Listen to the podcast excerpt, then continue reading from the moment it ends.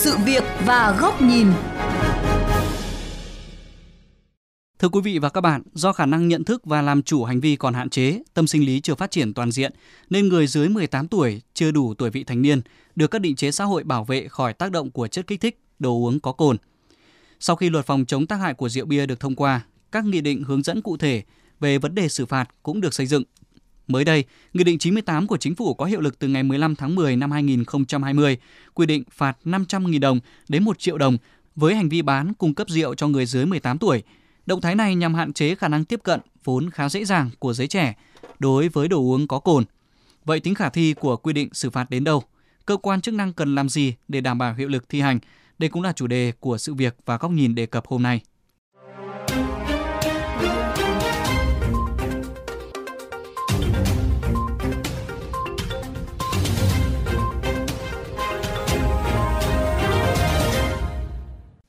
Những hàng quán tấp nập, những cuộc vui thâu đêm gắn liền với đồ uống có cồn đã là hình ảnh không mấy xa lạ. Rượu bia đang là một thứ khá quen thuộc trong đời sống giới trẻ. Thống kê của Bộ Y tế cho thấy, tại Việt Nam, tỷ lệ người sử dụng rượu bia trong độ tuổi từ 14 đến 21 chiếm tới hơn 70%. Trước thực trạng này, nhiều quy định về việc cấm bán rượu bia cho người dưới 18 tuổi đã có hiệu lực. Thế nhưng, hầu hết người bán hàng còn rất thờ ơ, không biết hoặc cố tình không tuân thủ. Có mặt và trải nghiệm trực tiếp tại một cửa hàng tiện lợi trên đường Liễu Giai, quận Ba Đình, Hà Nội. Phóng viên kênh VOV Giao thông chỉ cần đặt mua, người bán đều đáp ứng mọi mặt hàng, bao gồm cả rượu. Điều đáng nói, theo nhân viên bán hàng tại đây, khách mua rượu bia chủ yếu là người trẻ và học sinh cấp 3. Các em rất thích bia, các loại rượu nhẹ, nước hoa quả lên men có độ cồn cao 4,5% nhằm mục đích liên hoan. Cái chai trong bông, nó cứ cứ ba các bạn một, nó uống để được hai ba chai rồi, chưa uống một chai các bạn được.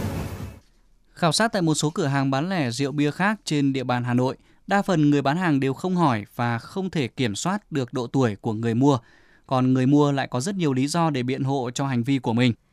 Xác định sẽ phải đối mặt với khó khăn về việc nhận định sao cho đúng tuổi, hỏi tuổi cho hợp lý hay từ chối mà không ảnh hưởng đến kinh doanh. Phần lớn các chủ cửa hàng có bán rượu bia khi được phóng viên hỏi vẫn khẳng định sẽ tuân thủ quy định. Rõ ràng, tính khả thi của Nghị định 98 vẫn phụ thuộc phần lớn vào ý thức của những người kinh doanh. Một số thính giả bày tỏ quan điểm với VOV Giao thông. Do môi trường của từng gia đình, họ không có khái niệm hạn chế trẻ em đến vị thành niên rồi đến thanh niên, không hạn chế vấn đề bia rượu, không kiểm soát được.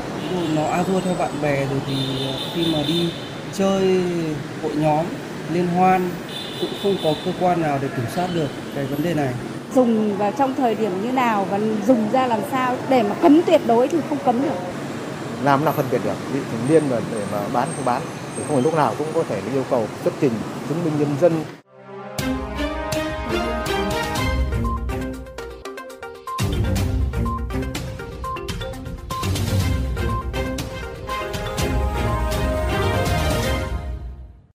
Thưa quý vị, bác sĩ Nguyễn Trọng An, Phó Giám đốc Trung tâm Nghiên cứu và Đào tạo Phát triển Cộng đồng đánh giá, việc ban hành quy định về xử phạt hành vi bán rượu bia cho người dưới 18 tuổi rất phù hợp với các điều khoản của luật phòng chống tác hại rượu bia. Thế nhưng, dưới góc nhìn của một chuyên gia đã có nhiều đóng góp trong việc xây dựng, thúc đẩy ban hành luật phòng chống tác hại rượu bia, bác sĩ Nguyễn Trọng An cho rằng liệu việc thực hiện nghị định này có được tiến hành một cách nghiêm ngặt, lâu dài? Ông lấy ví dụ từ Nghị định 100 khi mới ban hành cũng đã được các ngành chức năng thực hiện sát sao, nhưng đến nay lại đang có sự thụt lùi. Các quán bia vẫn đông khách, vẫn xảy ra tình trạng thực khách điều khiển phương tiện trong khi say xỉn, thậm chí là gây tai nạn với hậu quả đặc biệt nghiêm trọng.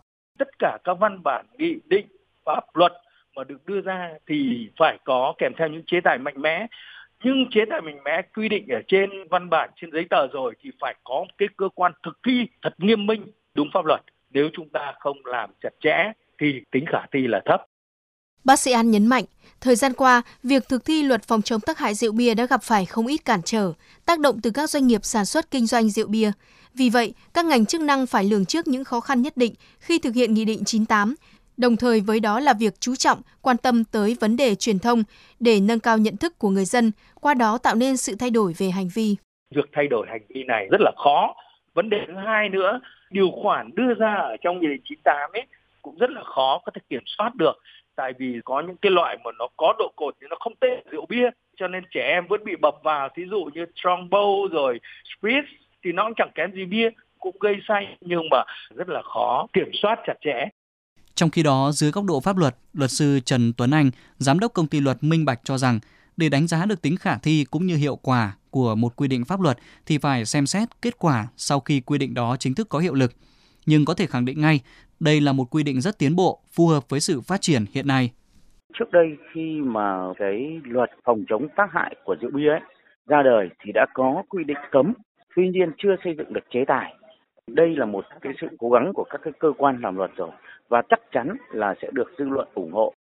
Theo luật sư Trần Tuấn Anh, việc cấm bán rượu bia cho người dưới 18 tuổi là một trong những quy định thể hiện sự tiến bộ trong vấn đề bảo vệ trẻ em, tránh trẻ em trước những tác hại của rượu bia cũng như làm cho người lớn nhìn nhận lại một cách đúng đắn đối với hành vi này. Ví dụ trước đây người lớn có thể nhờ con em mình đi mua rượu bia, nhưng bây giờ làm như vậy sẽ có nguy cơ bị xử phạt vi phạm hành chính. Từ việc hành vi người lớn thay đổi thì chắc chắn những người dưới 18 tuổi cũng sẽ thay đổi hành vi. Dù vậy, một vấn đề được quan tâm là mức xử phạt 500.000 đến 1 triệu đồng được cho là chưa đủ mạnh. Không cứ ban hành ra là để nhằm xử phạt, mà là chúng ta đưa ra định hướng cho những người dưới 18 tuổi về cái việc ý thức được hành vi sử dụng rượu bia của mình là vi phạm pháp luật. Sau đấy nữa là ảnh hưởng đến quyền lợi của những người bán. Nếu mà anh bán rượu bia cho những người như vậy, thì anh sẽ bị xử lý vi phạm hành chính. Cái quy định này hướng tới cái mục đích tương lai nhiều hơn là cái việc sẽ xử phạt trên thực tế.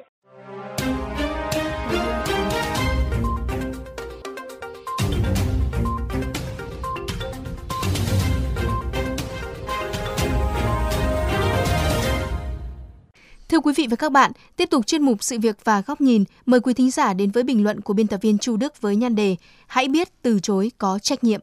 Việc chính phủ ra quy định xử phạt cụ thể với hành vi bán, cung cấp rượu bia cho người dưới 18 tuổi có thể nói muộn còn hơn không.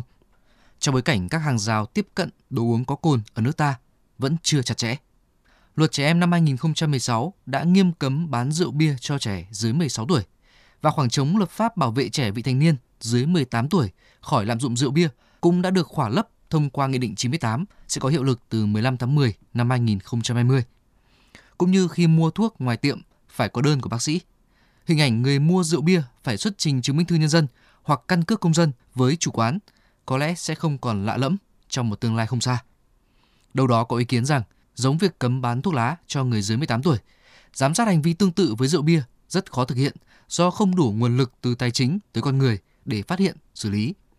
Tuy nhiên, luật pháp luôn hướng tới mục tiêu đầu tiên là đánh vào ý thức và chỉ khi người dân tự giác có ý thức tuân thủ, khi đó quy định pháp luật mới đi vào đời sống. Các chế tài dần siết chặt với cơ sở cung cấp bán lẻ rượu bia là bước đi cần thiết để gióng lên hồi chuông về trách nhiệm của những đơn vị này với sức khỏe cộng đồng. Họ cần doanh số, cần lợi nhuận, không ai cấm. Nhưng khi một chai rượu bán ra không đúng đối tượng, có thể dẫn tới một vụ tai nạn giao thông, những hành vi mất kiểm soát leo thang sau đó, thì tiền bạc cũng không thể bù đắp lại được hậu quả. Truyền thông tác hại của rượu bia những năm qua đã tập trung về người tiêu dùng, đặc biệt là giới trẻ. Thì nay cũng cần hướng tới người sản xuất buôn bán mặt hàng này. Họ cần ý thức được rằng cái lắc đầu của mình trước một khách hàng chưa đủ tuổi trưởng thành là một hành động đầy nhân văn, hy sinh lợi nhỏ vì ích chung. Kinh nghiệm ở các quốc gia phát triển, chỉ một vi phạm liên quan tới việc cung cấp thuốc lá, rượu bia, chất kích thích cho trẻ vị thành niên, cơ sở bán hàng sẽ lập tức bị rút giấy phép hoạt động. Pháp luật bảo vệ trẻ em, người chưa trưởng thành rất nghiêm khắc, vì chính nhóm tuổi này là lớp kế cận, là người điều hành xã hội trong tương lai gần. Bảo vệ họ là bảo vệ sức khỏe của xã hội. Ở Việt Nam, vấn đề phức tạp hơn khi ngay cả một tiệm tạp hóa gánh hàng nước không đăng ký kinh doanh cũng có thể bán đồ uống có cồn. Sự tùy tiện là dễ hiểu ở cả phía người bán và người mua. Quy định mới trong Nghị định 98 vì vậy nên được xem như một phát pháo tiên phong, một vạch kẻ ban đầu để chỉ rõ làn danh giữa đúng và sai với các nhà cung cấp, cửa hàng bày bán rượu bia. Nó sẽ là tiền đề để các nhà làm chính sách tiếp tục đưa ra những quy định ràng buộc, chế tài rõ ràng hơn, quy trách nhiệm cụ thể hơn cho từng hành vi nhằm hạn chế sự tiếp cận với đồ uống có cồn của giới trẻ. Chưa cần xét tới có khả thi hay không.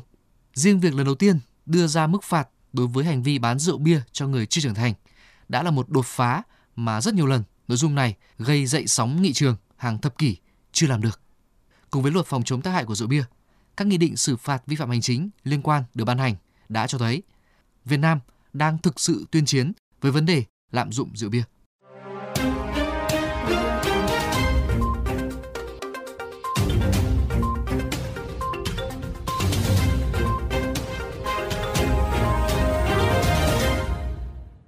Thưa quý vị, nội dung vừa rồi đã khép lại sự việc và góc nhìn hôm nay.